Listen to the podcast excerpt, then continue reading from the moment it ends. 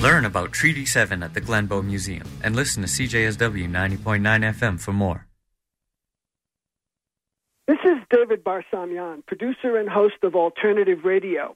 You're listening to CJSW 90.9 FM in Calgary.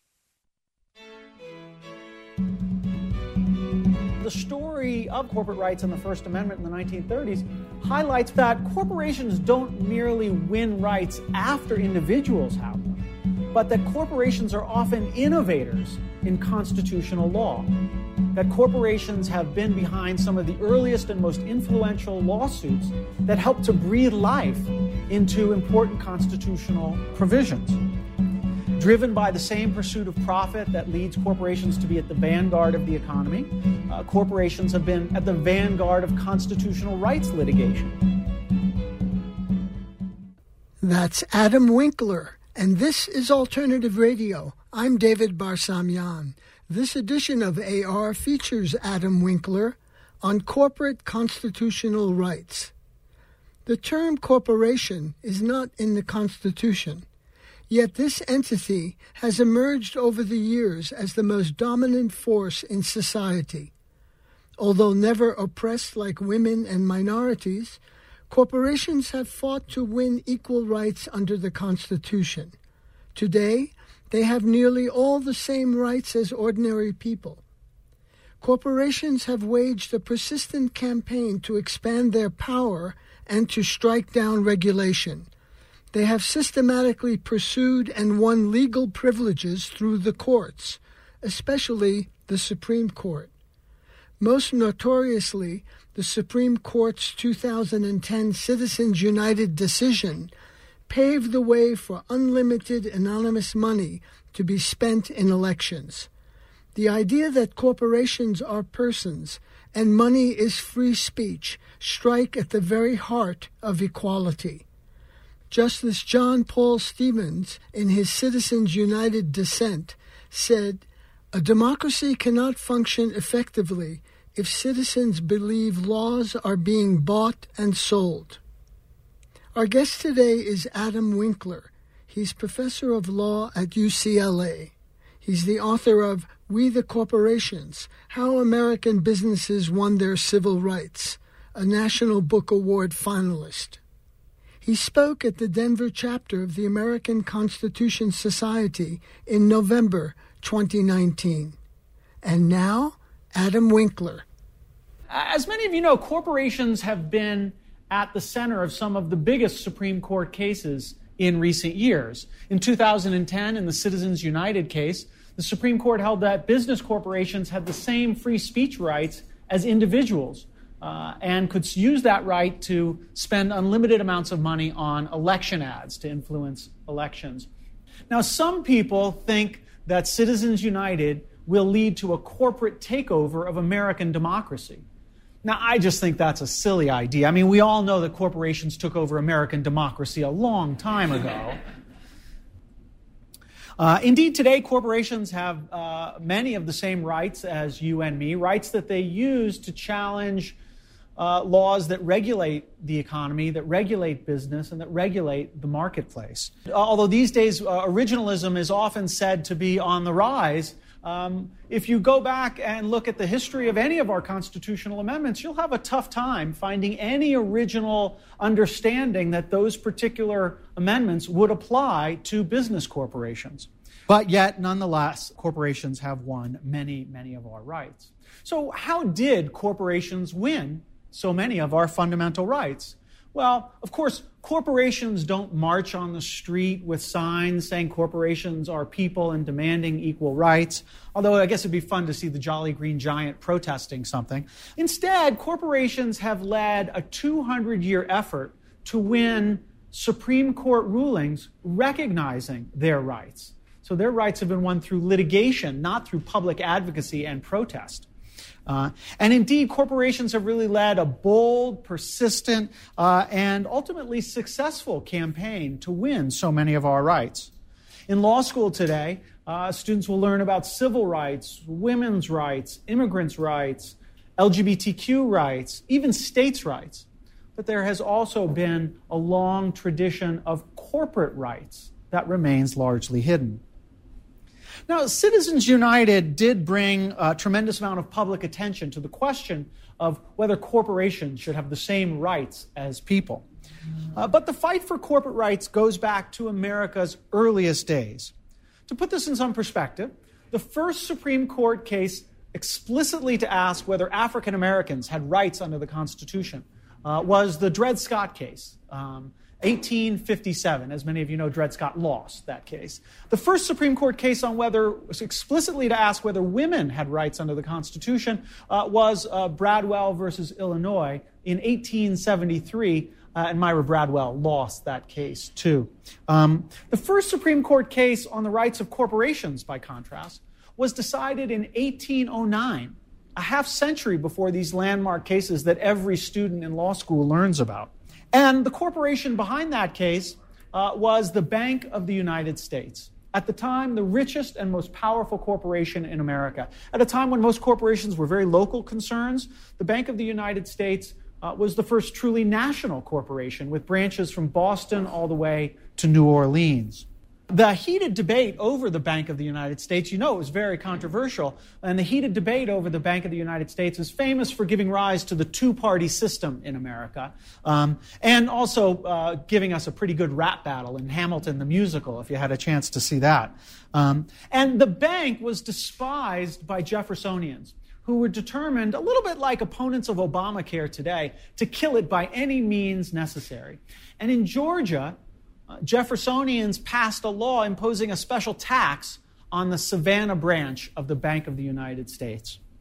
Uh, and the bank wanted to challenge that tax in court, but didn't want to go to state court, didn't want to challenge the law in Georgia courts, where the popular law would likely be upheld by the Georgia courts. The bank wanted to go to federal court. The bank's case presented a familiar question Are corporations people? Or more specifically, are corporations citizens under Article 3 of the Constitution. This is a provision in Article 3 uh, that uh, says the judicial power shall extend to controversies between citizens of different states. And what this uh, provision does is uh, effectively uh, provide that if uh, one citizen wants to sue a citizen of another state, so if a citizen of Colorado wants to sue a citizen of California, um, they can go to federal court and do it.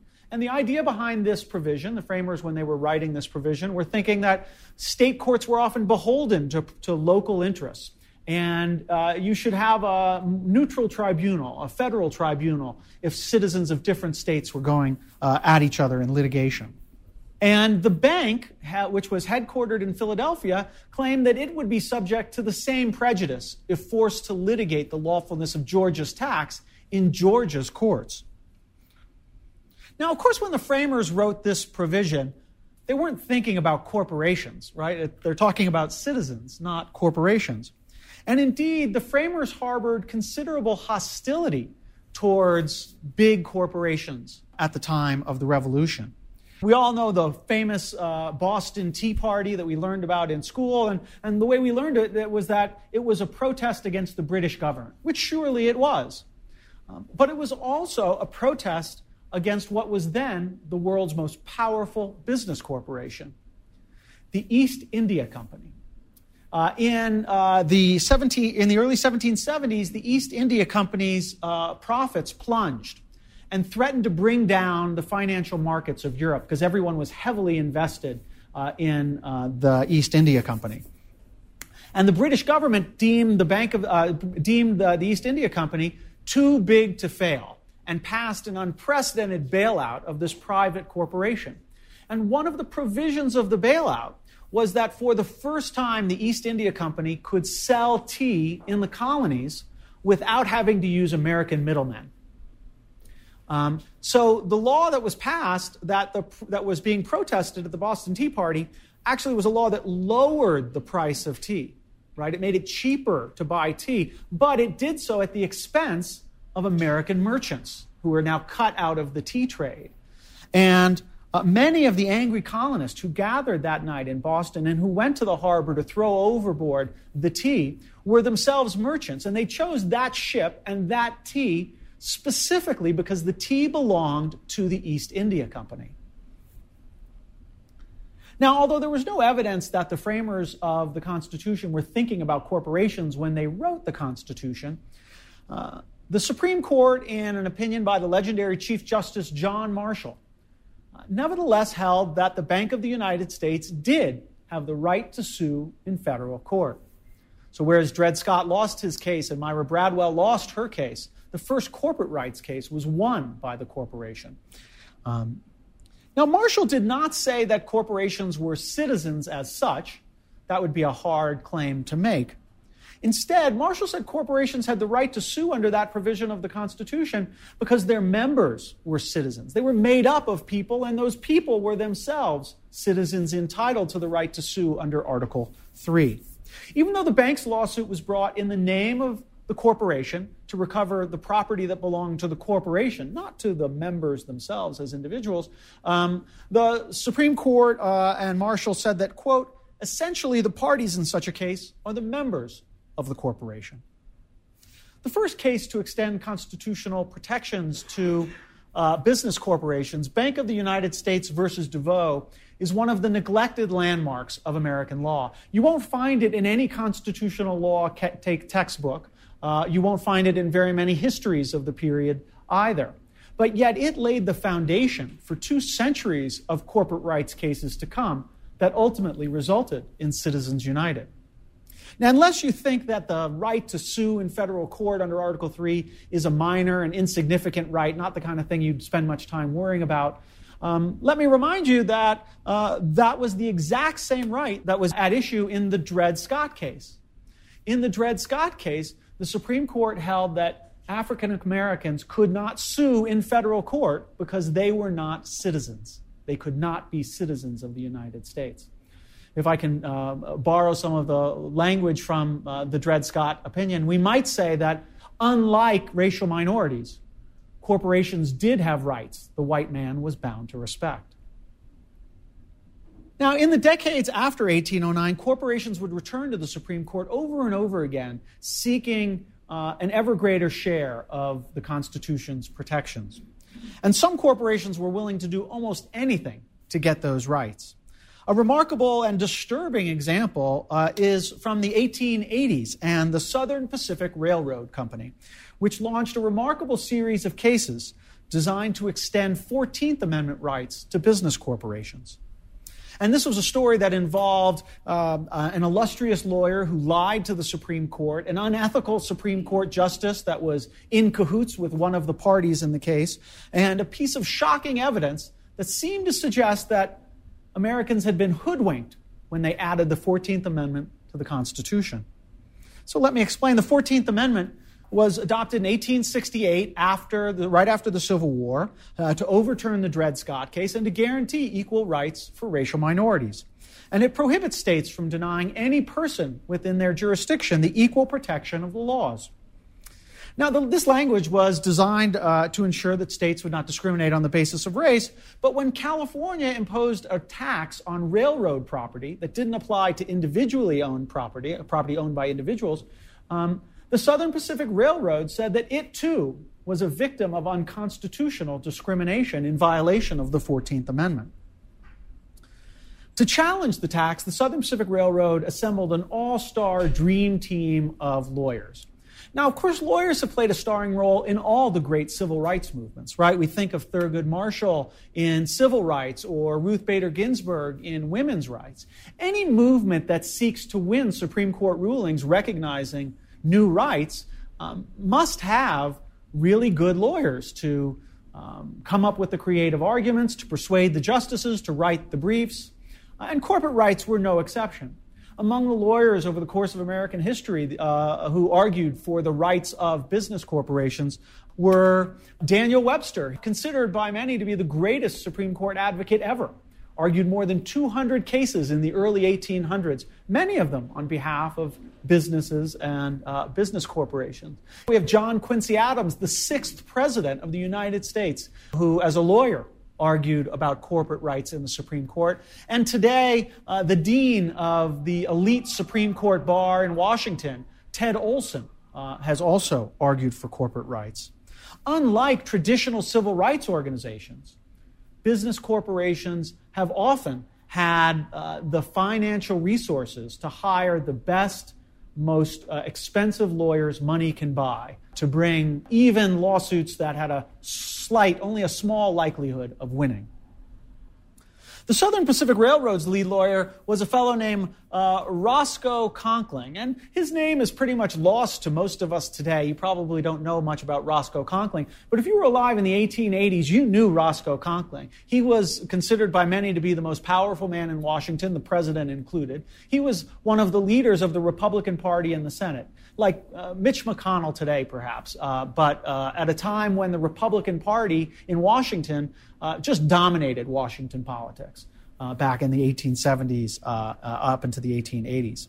Conkling had even been nominated to serve on the Supreme Court himself, twice, in fact the most recent time, just a few months before he appeared before the Supreme Court in the Southern Pacific Railroad case. And, uh, and uh, that same year, not only was he nominated to the Supreme Court, he was actually confirmed to the Supreme Court. He turned down the seat. Um, he, um, uh, he remains to this day the last person to turn down a seat on the United States Supreme Court after having won confirmation. And his reasons were uh, plain uh, for anyone to see. As he said himself, he was simply making too much money as a lawyer for the railroads. Now, Conkling, uh, uh, Conkling and the Southern Pacific Railroad's lawyers first adopted a strategy of civil disobedience. They would refuse to pay the tax. And then, when California decided to try to enforce the tax against them, the Southern Pacific Railroad launched a remarkable series of what the lawyers called test cases, more than 60 of them in all, uh, seeking uh, to uh, overturn California's law and to secure broad new rights uh, for corporations against discrimination under the 14th Amendment. The day the Southern Pacific Railroad's case was heard by the Supreme Court, a newspaper headline captured what was at stake civil rights of corporations. Now, of course, the text of the 14th Amendment doesn't seem to provide any rights for corporations, right? It says no state shall deny to any person within its jurisdiction the equal protection of the laws. But Roscoe Conkling was not the type of lawyer who'd allow a little thing like the text of the Constitution to get in his way. And Conkling uh, stood before the justices who really viewed him as a peer, right? This is someone who had just months before been confirmed to the Supreme Court but he turned down the seat. Um, and he appeared before the justices and he argued that the language of the 14th Amendment was changed in the drafting process, specifically to include corporations. And that the word person was used in the 14th Amendment, he said to, quote, embrace artificial persons as well as natural persons.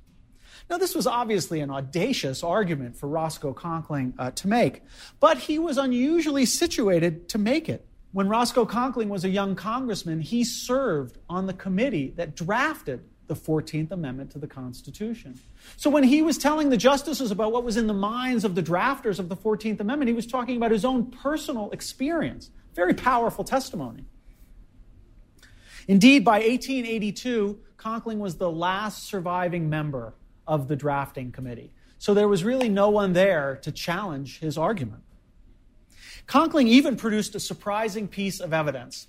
Uh, a musty old journal that he claimed was a never before published record of the deliberations of the 14th Amendment Drafting Committee. And he said a close look at the journal will show you that when we were debating the 14th Amendment, we were also thinking about businesses that were being discriminated against by uh, various kinds of state laws. Uh, when you think about it, what Roscoe Conkling was really kind of admitting to was a constitutional conspiracy of the highest order. Right? He was basically saying, hey, the drafters of the 14th Amendment wrote this provision to protect corporations and racial minorities, but we only told you it was about racial minorities. And so when everyone voted on it and states adopted the 14th Amendment, they were only thinking this was about racial minorities, but they were being effectively hoodwinked, if you will, into protecting corporations as well. Conkling shrugged off this uh, a little bit of a paradox or problem that he had he was recognizing in the oral argument by telling the justices that um, that the American people quote may have builded better than they knew. Now there was one small problem with Roscoe Conkling's account of the history of the drafting of the 14th Amendment. It simply wasn't true. We now know that the language of the amendment was never changed in the way that Roscoe Conkling told the justices. And no, none of uh, the other framers of drafters of the 14th Amendment ever said or implied in any way that the 14th Amendment was also intended to protect business corporations, too. As one historian who examined the evidence closely concluded, the trusted Conkling had engaged in, quote, a brazen, deliberate forgery to win new rights for corporations. The Supreme Court never issued a final ruling in Roscoe Conkling's case, oddly enough, holding on to it for three years. Uh, some people said uh, since have said since that maybe there was a procedural snafu, some debate about the facts in the lower court decision uh, that was un, that were uh, that was unclear. Um, but I suspect that Conkling's fraud was uncovered by the justices. Um, but regardless of whether they did or they didn't, um, another one of Southern Pacific Railroad's 60 test cases came before the Supreme Court just a couple years later, and it raised the exact same issue about the 14th Amendment rights of business corporations. Uh, the only difference was that Conkling was no longer involved, and there was no mention of Conkling's journal or the drafting history of the 14th Amendment, again, suggesting that the lawyers probably figured out that he was um, playing fast and loose with the facts uh, when the second Southern Pacific Railroad case came up, um, the Supreme Court ultimately ruled in favor of the railroad, but not on constitutional grounds. The court ruled in favor of the Southern Pacific Railroad. The court said because there was some statutory thing in California law that could handle this issue. And the court explicitly stated in the opinion we express no opinion on whether corporations have 14th Amendment rights. The court was not deciding that issue. But then the Southern Pacific Railroad's test cases took another totally bizarre turn. The court's opinions are published in uh, official uh, in the United States reports. These are the official um, volumes that contain the uh, actual opinions of the Supreme Court justices. The volumes are put together by someone known as the reporter of decisions, bureaucratic position. Um, uh, and as by tradition, the reporter of decisions uh, writes up a summary of the opinion and publishes it right before the opinion in the official volume. And this is done to make legal research easier. Uh, someone who wants to know what the case said can just look, read the summary really quickly um, uh, before diving into the bigger case. The Supreme Court's reporter back in the 1880s, when the Second Southern Pacific Railroad case was heard, was a man named J.C. Bancroft Davis. And Davis's summary of the Southern Pacific Railroad case said the defendant corporations are persons within the intent of the clause in the 14th Amendment, which forbids a state to deny any person within its jurisdiction the equal protection of the laws. He was saying that the Supreme Court had ruled on this issue, when in fact the opinion said uh, explicitly that the court was not ruling on that issue. And we don't know what exactly motivated Bancroft Davis to include this inaccurate, fraudulent perhaps, summary in, uh, in front of the Santa Clara County versus Southern Pacific Railroad case. But if you're someone who believes in conspiracy theories, you might be interested to know that J.C. Bancroft Davis was the former president of the Newburgh and New York Railway Company.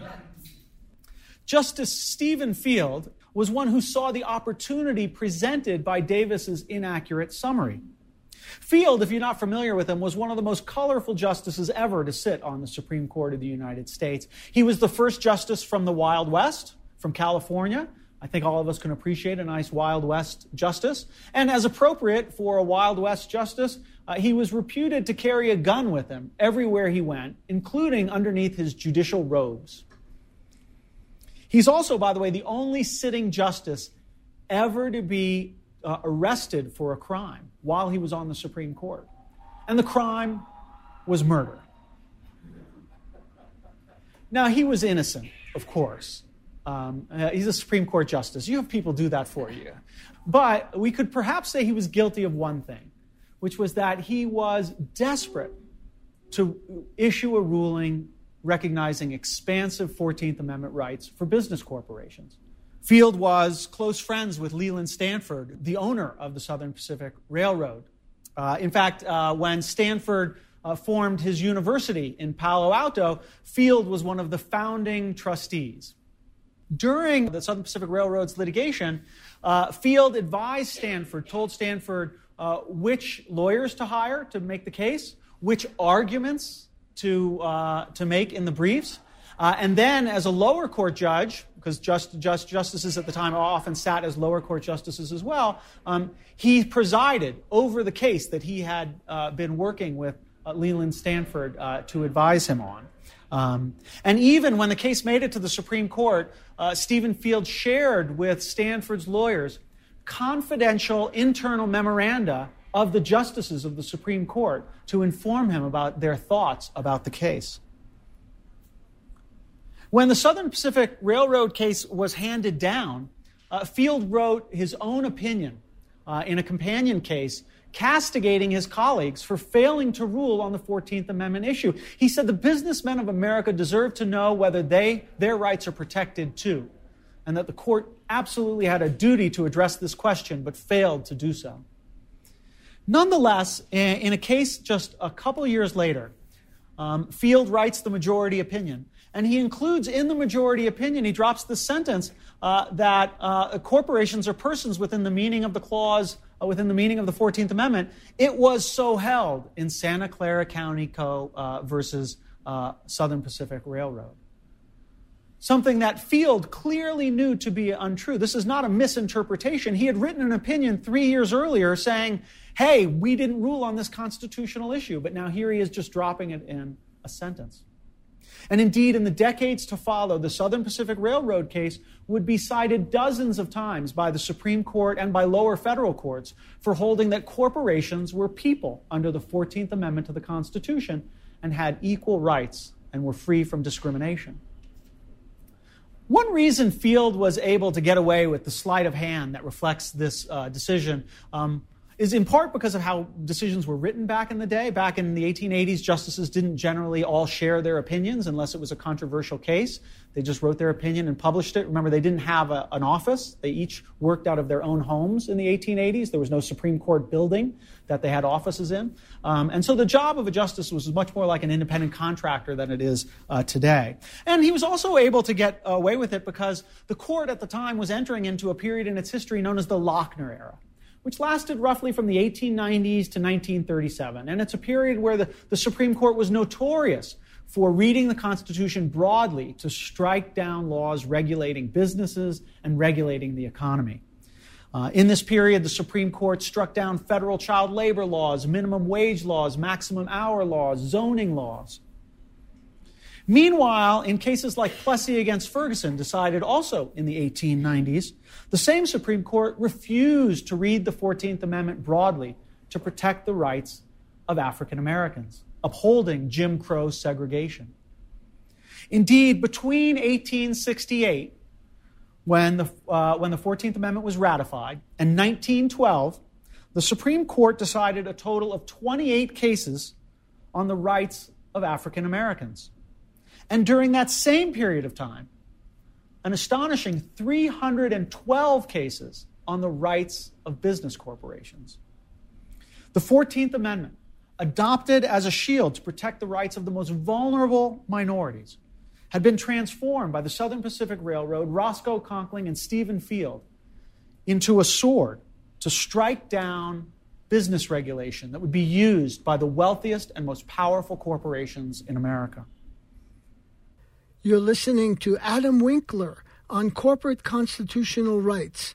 This is independent alternative radio. You can order copies of this program and Adam Winkler's book, We the Corporations, by calling 1 800 444 1977. That's 1 800 444 1977. Or you can order online on our website, alternativeradio.org. That's alternativeradio.org. Now, while the Lochner Court was quite business friendly and famous for doing so, for being so, uh, the justices of that era also, surprisingly perhaps, imposed new limits on the rights of business corporations. In a 1905 case, the Supreme Court uh, held that corporations had property rights, but not liberty rights.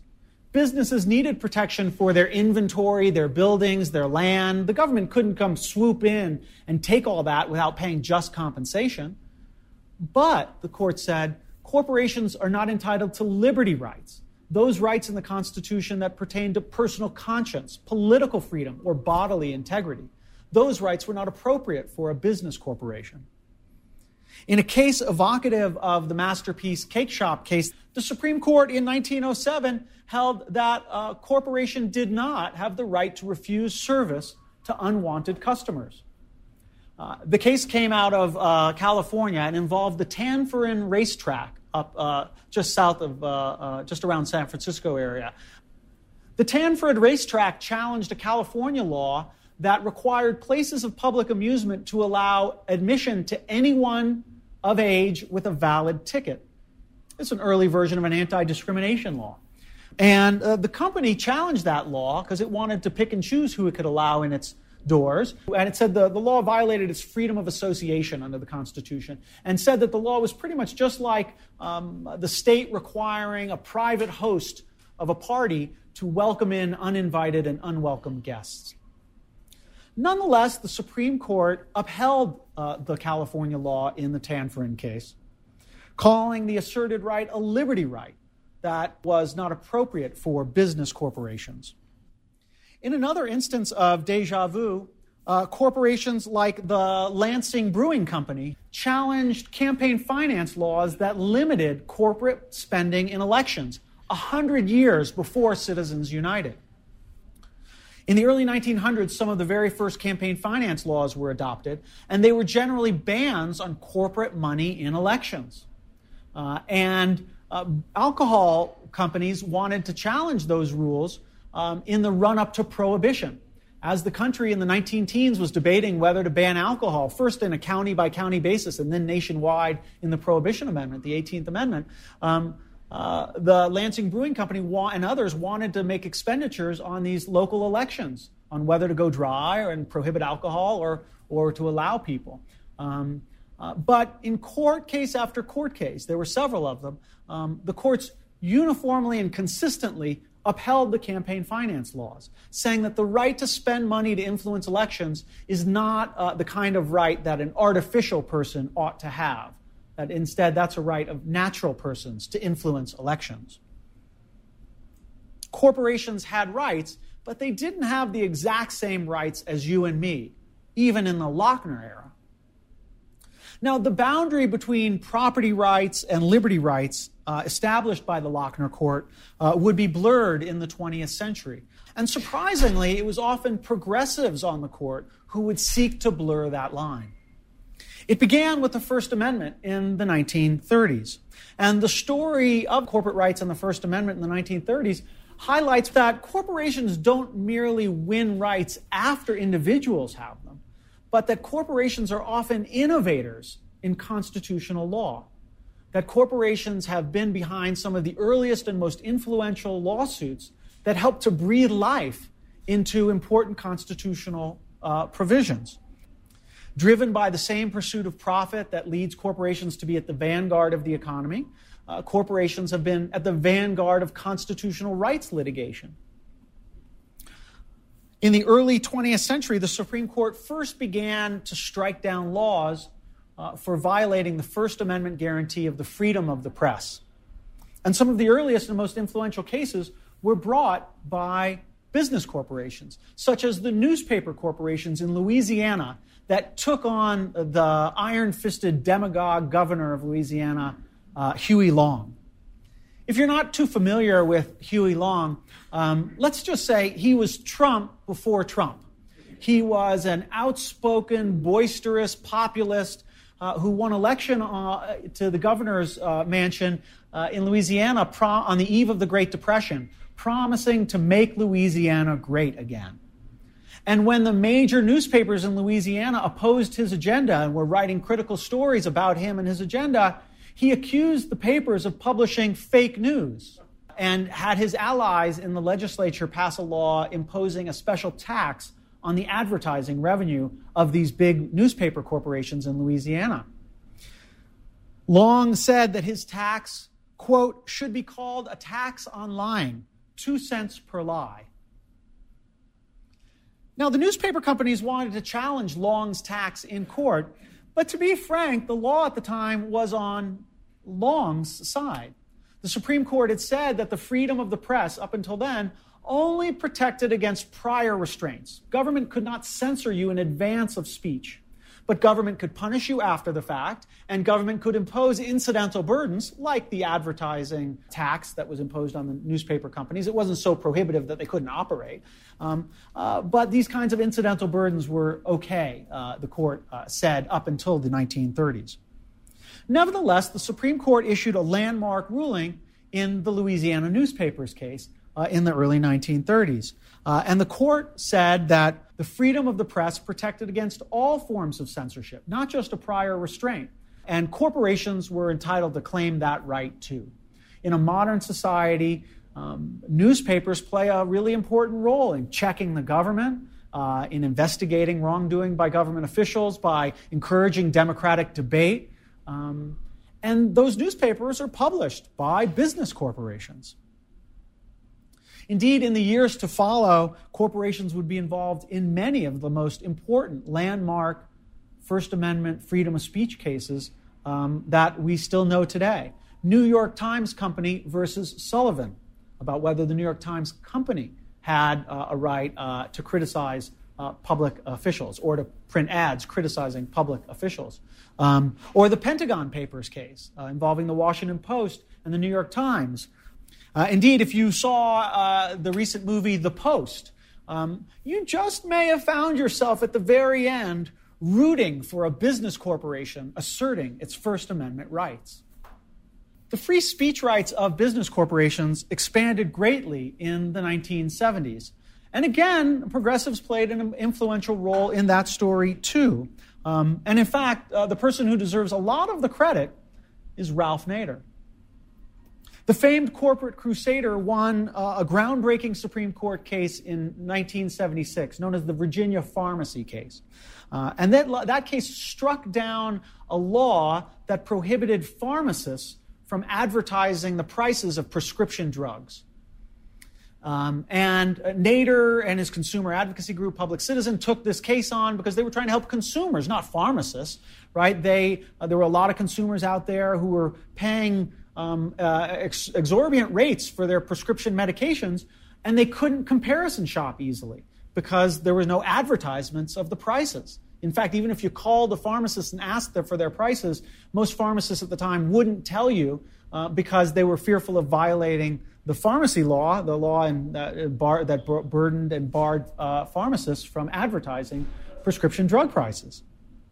But Nader's victory in that case, although on behalf of consumers, established two First Amendment principles that have since been used to great success by business corporations.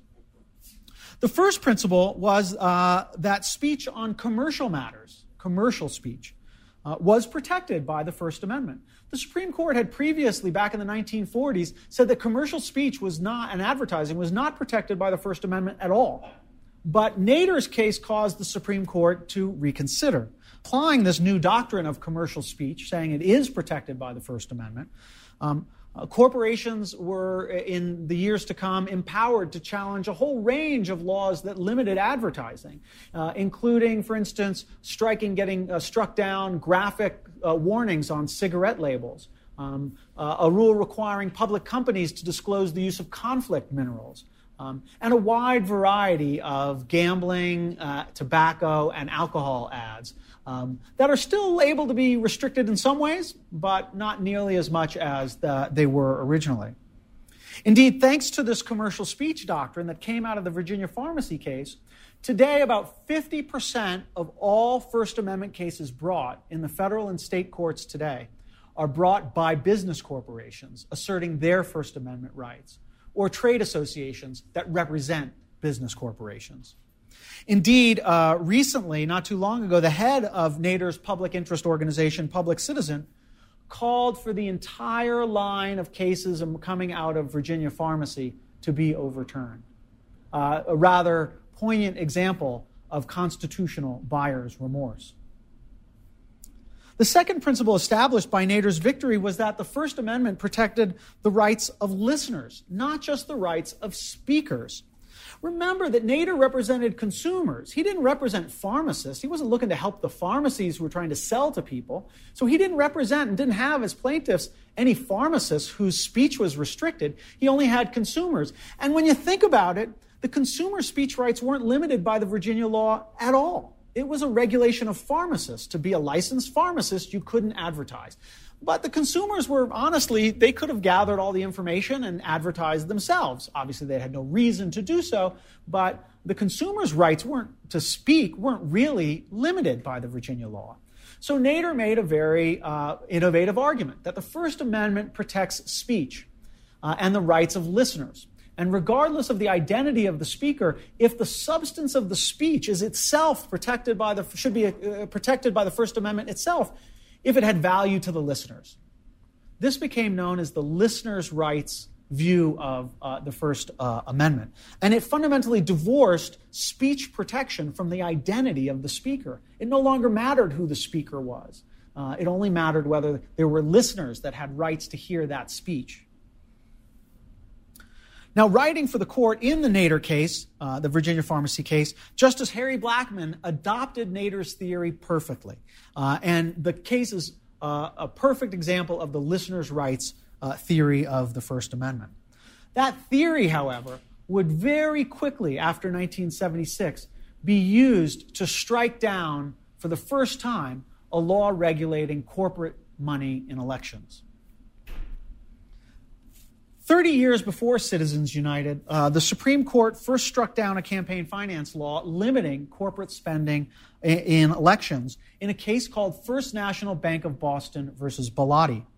And the case involved a Massachusetts law that prohibited corporations from spending money uh, to influence ballot measure campaigns, you know, initiatives and referenda and that kind of thing.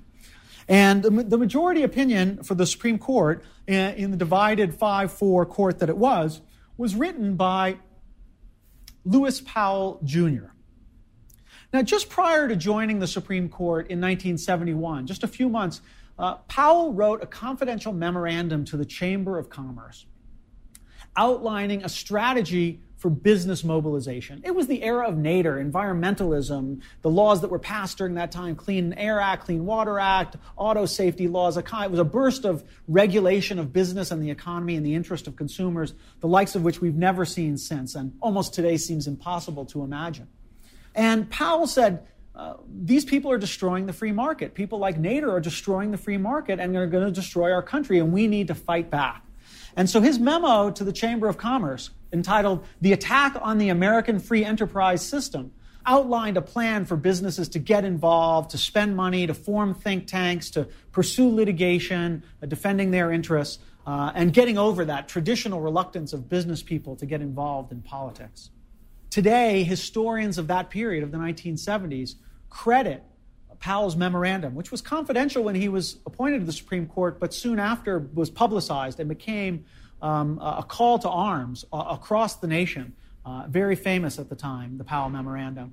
Uh, and historians of that period uh, all say that the Powell Memorandum played a very influential role um, in uh, sparking the comeback of business uh, in the late 1970s, the rise of the think tanks, Uh, and uh, ultimately the uh, election of Ronald Reagan to the White House.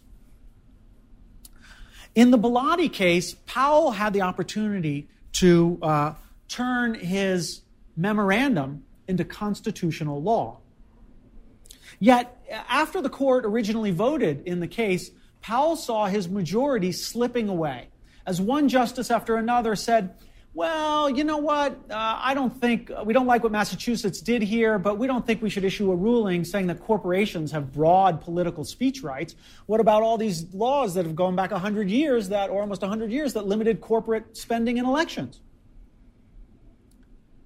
Uh, I went through Justice Powell's papers, which are all available, and you could see how the case went uh, was decided uh, on a day-by-day basis. And you could see that what happens is that he realizes he has to do something to keep his majority. And though Powell had been um, had not been a supporter of the listeners' rights theory uh, of the First Amendment in the Virginia pharmacy case, In fact, I found a little note in his Virginia Pharmacy uh, memorandums saying this is ridiculous. It's about the rights of speakers and not the rights of listeners.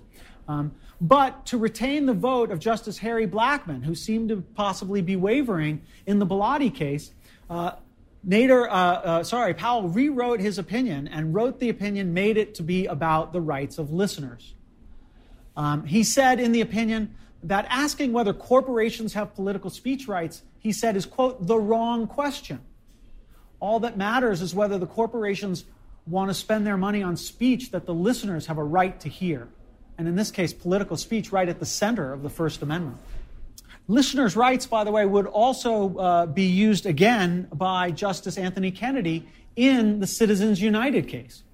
Um, uh, the court uh, in Citizens United would emphasize that the identity of the corporate speaker was irrelevant to the First Amendment question. In fact, what Justice Kennedy says uh, is that this is about protecting the rights of listeners right? So for all the all the debate that's come out of Citizens United about are corporations people, Kennedy never says in that opinion that corporations are people. He never says it, never implies it. Nothing is ba- nothing in that opinion is based on the idea that corporations are people with the exact same rights as you and me. In fact, he emphasizes a couple of different theories of, of the corporation, most notably, for our purposes here, the listener's rights theory. That regardless of whether corporations are people and have same, the same rights as people, the listeners uh, have the right to hear what the corporations have to say. So, first of all, let's go back a step. What is corporate personhood? It's a misunderstood idea, to be sure, uh, and controversial today, but a very long standing principle of business law is that corporations are legal persons for some purposes. If you go back all the way to 1757, Blackstone, in his famous commentaries on the laws of England, uh, describes corporations as, quote, artificial persons.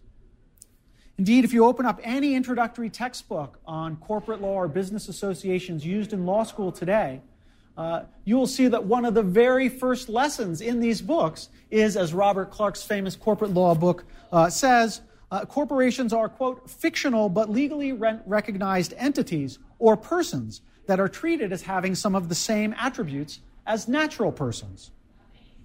Now, look, of course, to say that corporations are legal persons is not to make an existential claim that corporations are just like you and me, uh, right? Uh, they, they are not. Uh, they are artificial uh, entities.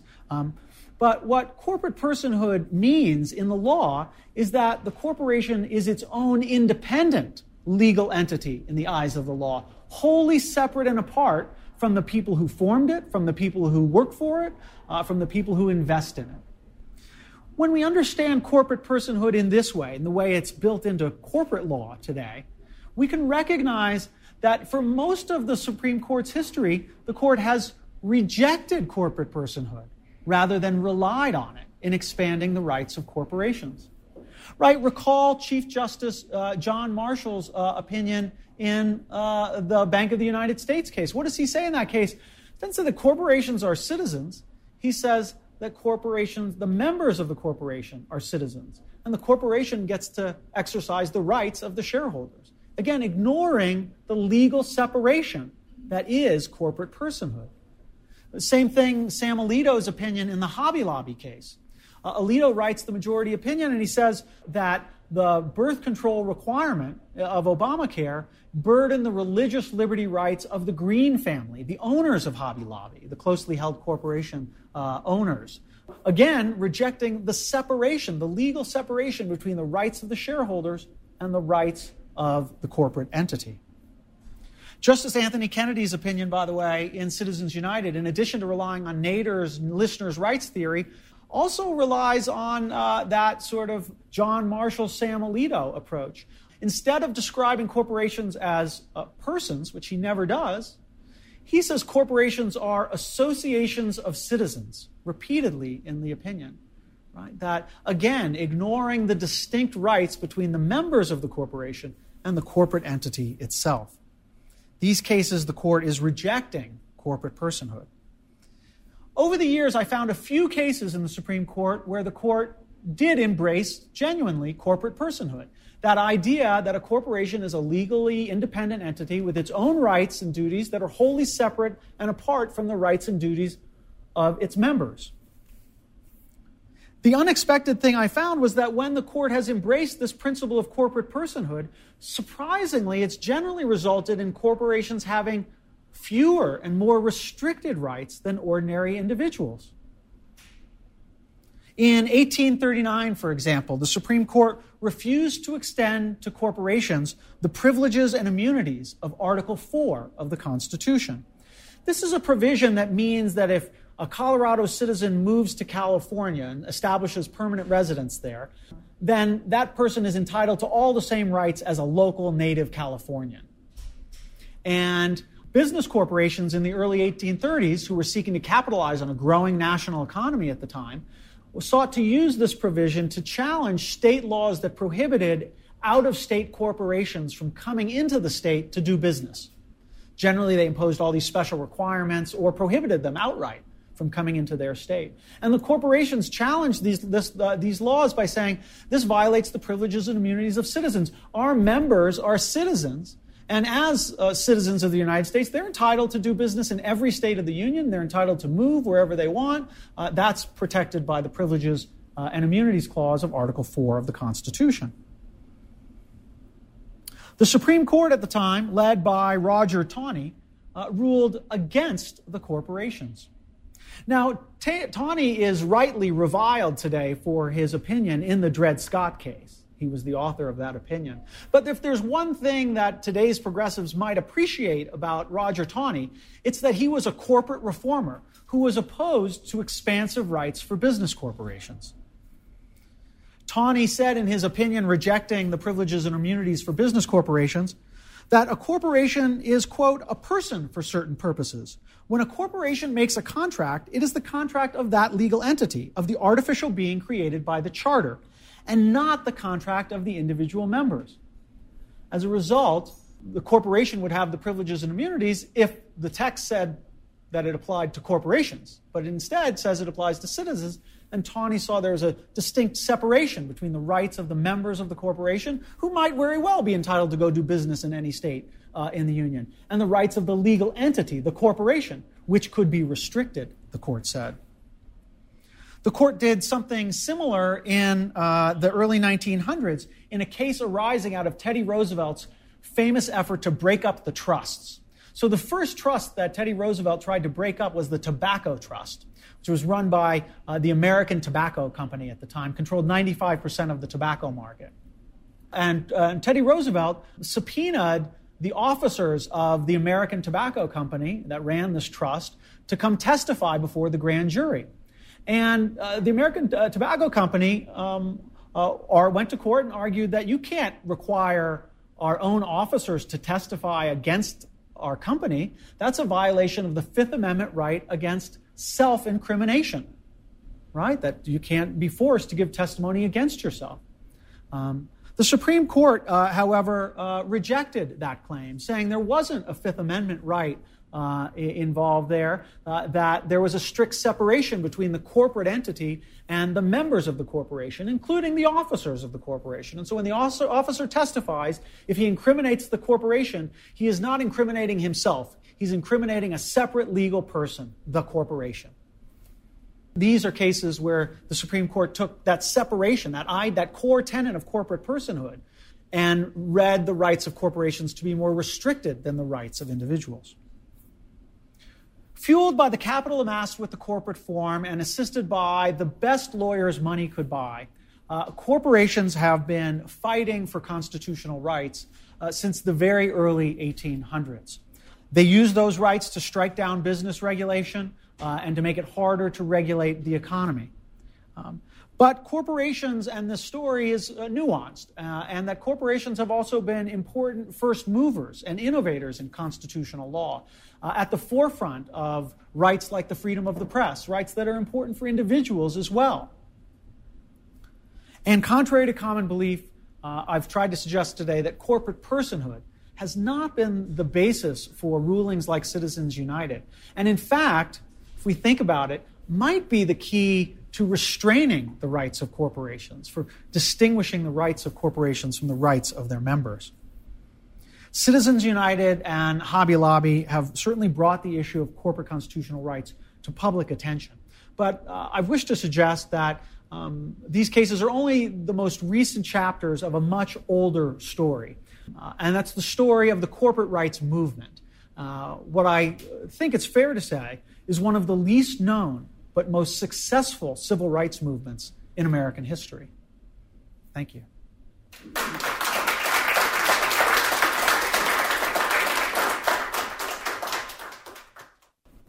That was Adam Winkler on corporate constitutional rights.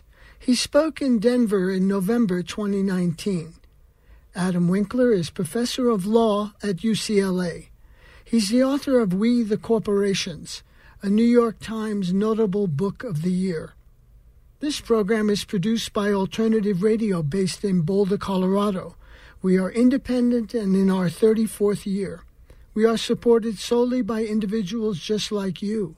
We feature progressive voices rarely heard in the media, such as Ralph Nader, Jim Hightower, and Arundhati Roy. To access our complete audio and book catalog, just go to our website, alternativeradio.org.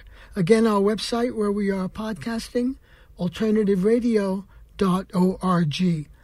To place a credit card order for CDs, MP3s, or written transcripts of today's program, Adam Winkler on corporate constitutional rights, and for his book, We the Corporations, just give us a call at 1 800 444 1977.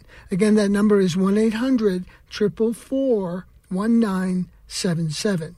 Or you can order on our website, alternativeradio.org. Martin Folker recorded the program. Joe Ritchie is our general manager and editor. I'm David Barsamian. Thank you for listening.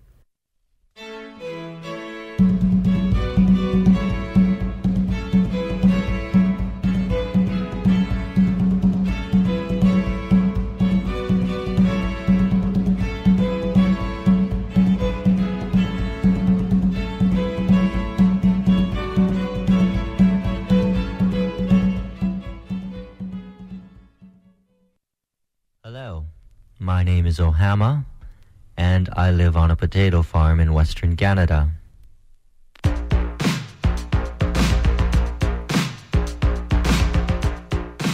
CJSW 90.9 FM Calgary, broadcasting to potato farms all over.